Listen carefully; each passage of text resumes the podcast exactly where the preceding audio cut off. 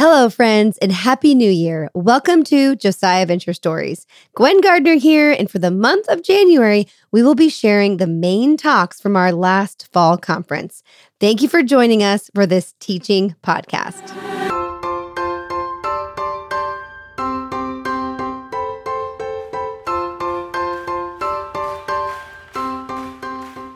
Generations change, they are always in motion. Often we are tracking the change, but sometimes change comes abruptly, like an explosion. There have been three major explosions over the last few years the social media explosion, the COVID explosion, and the family explosion. How should we respond? We need to be giving young people the teachings of Jesus, the gospel, but we also need to bring them the healing of Jesus. Our annual 2023 Fall Conference theme was Lifeline First Responders in the Anxious Generation. We brought in Dr. David Van Dyke, a marriage and family therapist and professor at Wheaton College, to speak and train us all in what it looks like to be like Jesus for people in need. Our goal was to equip youth leaders across the region with practical tools to respond to the ever increasing mental health issues among the youth in their ministries. Thank you for listening, and please continue to pray that we will be first responders for the anxious generation who are fully present, ask good questions, listen well, and point them to the love of Christ. Today, we're going to talk about uh, kingdom resources, and then we're going to get into fun things like depression, anxiety, and self harm, right? We can't wait. Woo, yeah, all right, my friends. Uh, we covered a lot of things. And actually, Monday night, we started with talking about an anxious generation, that there, the data is there that we're anxious. Uh, the teenagers are especially, but all of us are living in a heightened, and anxiety is this heightened state of uh, perceived threat that we have going on physiologically and neurologically. Uh, so we're, we're in living in an anxious context. We're living in an anxious generation. We're working. Maybe we're feeling that way. We need a savior. And that's what we've been focusing on. We need a savior and we need the hands and presence of a healer that we have in Jesus to be able to enter in to this anxious space in our hearts and between us and within the youth and the teammates we work with. So we talked about that. We talked about going on a hike that you are leading in evangelism and in outreach and in discipleship. You're leading people, your team, your youth on a path, on a trail. And when you're on that trail, emergencies happen, accidents happen, people are struggling. We're seeing it more and more you need a set of skills. And these skills are first responder skills. Do you remember what the first one was? Ministry of presence. Check mark. You get a good, that's a good one. Uh, second one, listening.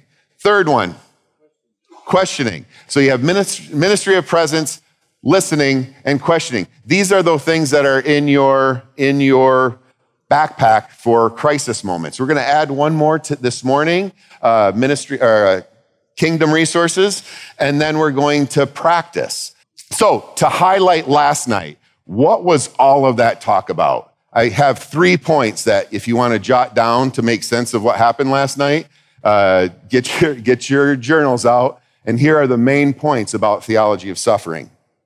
Good things are of God and his outrageous love.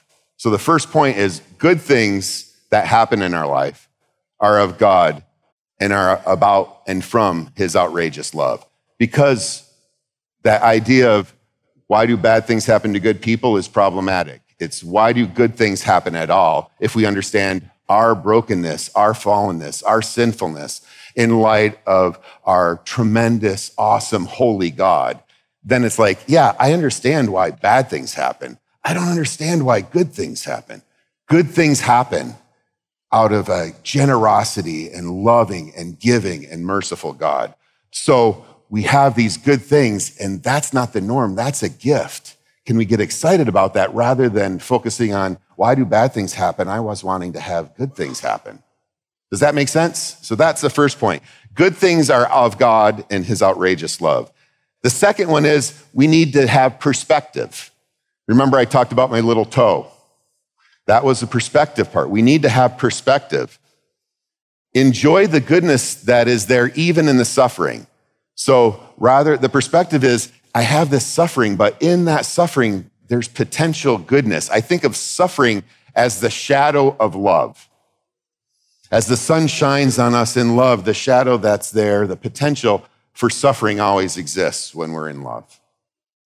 And then the last point so, good things are of God. We need perspective that suffering and love are connected, and that we have a God who loves and understands the suffering that we're in. So, that's a recap. Now, on to more fun. So, we're going to, uh, we're going to talk about kingdom resources, and it's prayer right? We do that all the time. You know how to do prayer. We're going to talk about the skill of prayer in terms of a breath prayer. Uh, so we have prayer, we have meditation. Now, I think in this part of the world, meditation comes weighted with kind of Eastern philosophy and Buddhism. This is not the meditation we're talking about. This is not the meditation that we necessarily see in counseling. This is the meditation where I, I'm called by God to sit and meditate on His Word, listening to His Word, thinking and deeply pondering His Word day and night, right? This kind of meditation that it's on the forefront of my mind, that I'm going to sit and take a piece of Scripture. And the, the piece of Scripture that I would like us to meditate on, uh, and maybe even in your devotions uh, this week, to really spend some time, and it's 1 Peter 5. Uh, so Peter is writing about suffering. Um, he's an elder. Well, I'll just read it to you. Now, Peter says, as an elder myself, I witness the sufferings of Christ, as well as one who shares in the glory to be revealed. I exhort the other leaders among you to tend the flock of God, that is your charge, exercising the oversight, yes, not under compulsion, but willingly, entering in by choice as God would have you do it, not, uh, not for sordid gain, but eagerly doing it. Don't lord it over your charges, but be examples to the flock. So it's not just, Peter's saying here, not just to exert authority and tell, but it's about demonstrating whatever you're, whatever you're preaching about, whatever you're speaking about, that it should be lived out. The process, the lived out experience should match the words. And Peter is challenging, even probably more so, how you live should be the message. And the words are explaining what that is. And when the chief, when the chief shepherd appears, you will win the crown of glory that never fades away. In the same way, you who are younger must accept the authority of the elders, clothe yourselves with humility, all of you. So he says, and all of you must clothe leaders, young, must clothe yourself in humility in the dealings with one another. Humble yourself. So in suffering, we're about responding, kind of a biblical model. We're responding uh, in an example. And we're taking a position of humility, of realizing all things that we have that are good are from God. And thus we enter in in a humble stance. So we humble ourselves under the mighty hand of God so that he may exalt us in due time. And this is the part that I'd like to focus on in the anxious generation. Cast all your anxieties on him because he cares for you. This is what I'd like us to meditate on. Cast all your anxieties on him for he cares for you. Think about that. Can you picture that? So let's take a moment, uh, put your notes down, pens down, close your eyes if you would with me. Cast your anxieties on me, and says the Lord and I will take care of you. Can you see that? Picture yourself. What do your anxieties look like? When you picture your anxieties, what does that look like? Can you see a picture of them, a metaphor of them? Take a look at those anxieties. Now we take those and we put them down at the feet of Jesus. And he embraces us. Cast your anxieties on me, and I will take care of you, says the Lord. Picture your anxieties, placing them at Jesus' feet, and Him embracing you, saying, I am with you, and I will hold these with you. Take a deep breath in and open your eyes and rejoin me in the room. What do you notice in your body? What do you notice in your heart? Put your hand. I invite you to, I, not command, I invite you, put your hand here. What do you notice as you breathe in?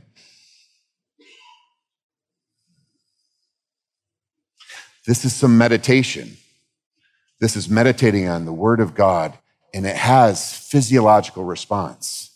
As we actually cast our cares, cast our anxieties on Him, He holds them, and I notice my body's a little bit more relaxed. My heart rate is slower. This is an important kingdom resource. Another one that you all do well is worship. Worship independently, worshiping together as we enter in with our youth, uh, that can be a way of kind of removing myself from the bondage of the anxiety, depression, even for a moment, because I enter in with. I enter in with God and with you in a place of gladness, in a place of joy, in a place of hope. And then lastly, God's word. There is a, uh, a discipline, Lectio Divina, you take some silence, relax, and kind of invite, as we're doing, having a minute of silence to really focus on who God is. And then next, we have a, a minute of listening for Him to speak to us. We've been practicing the first part of this every time we worship together. And then you select a passage, read the section and then before each of these uh, other activities, you read that passage. And then the first time, reflect how is my life touched by this? How might it be putting myself in the story? You notice this tends, I tend to do this uh, as a practice. And so when I read scripture, I have a hard time not inserting myself in of like hearing what Peter is saying and he's saying it to me, or hearing what Jesus is saying and he's saying it to me. So the first go through, we reflect what is being, uh, what is being said? How is it touched? How is my life touched by this? What does it look like if I put myself in the story? I want to connect it to my life. Then I read through the passage again. What is my word back to God? How am I having a conversation? I'm listening to God's word. Now I want to have a conversation with him. I want to speak back to him. How's my response to what I'm reading?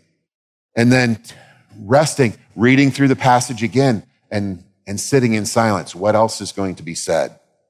Resting in God's presence and His Word. This is another way that we have these spiritual disciplines, we have these kingdom resources that map on really well with what is needed when we're dealing with anxiety. It's slowing our heart rate down, relaxing our body, being present emotionally, mentally, physically, in the moment, noticing my seat, noticing my backside, noticing my posture, shoulders forward, shoulders back. As I start to notice, I become present in the moment, and then I enter into the presence of God, and we're present there together, fully embodied. So these are some of the resources that we have, that we have from the church, that we have from the historical church, starting with Jesus. That's a resource in our pack to deal with an anxious generation. In combination with the relational resources that I gave you, there's a reintegration. There's a wholeness. It's not just how I think and someone's present with me. It's not just being able to be heard or being able to think, but it's also then the spiritual side of it too. All four of those coming together are an amazing, amazing skill set in times of crisis. Amazing skill set in those five minutes that you have with a youth that's saying, I'm struggling. And you can follow up of like, can we talk later? Like, I know it's a really quick time. Can we, you know, can you come, come next week or come tomorrow 10 minutes early, 15 minutes early, and we can have a, a, a bigger conversation and I can use more skills. But maybe, maybe it's a crisis enough that we need to say, you know what? Let's, let's spend a little more time. So we have all of these things as resources. My fear always has been um, if I pause, if I slow down, kind of like a shark. My wife and I think of ourselves as sharks. If you slow down, you die. Like you need to keep moving or else you'll die. Um, and that's a lie from the pit of hell uh, because that moving is an escape from us to sitting, slowing down and looking at our hearts and being with each other. It's easier to stay busy and say, I'm fine. Look at all I can do rather than slowing down going, Oh, I can do all these things and I'm not feeling fine and both of the i can hold both of those things. One of the things i heard from someone at meal times i'm not just listening on, on your meals but if you're speaking english i may overhear it. Uh, and one of the things one of the things i heard was it's interesting. We're starting to see you can hold two things at the same time. We can hold gladness great and suffering like Rob talked about in the worship of we're singing to our great and awesome God and we're struggling. And the two don't have to be, I have to be one or the other. I can hold both of those at the same time. I can be okay and not okay uh, at the same time. And it's a weird thought. And yet, the more that I hear you talking, the more that I've done this profession, that's a healthy place where we can hold multiple conflicting things the joy that we have in Jesus and the suffering that we enter in with him. That we can hold both of these things and we don't have to like figure it out and have it be one thing. And I think if that's the only thing we take away, that can be really helpful. And so thank you for sharing at your dinner tables. It's affected me. Um, I'm different because I've been here with you, maybe for good, maybe mm, uh, we'll see when I get home how you have affected me, what my community says, because I'm like, this is what JV did to my heart. Uh, and uh, I feel loved, valued, and appreciated. Thank you for listening to Josiah Venture Stories. For more information about who we are and our vision and mission, visit us at josiahventure.com and follow us on social media. If you have any questions about this episode or would like to get in touch with our guest, please email social at josiahventure.com.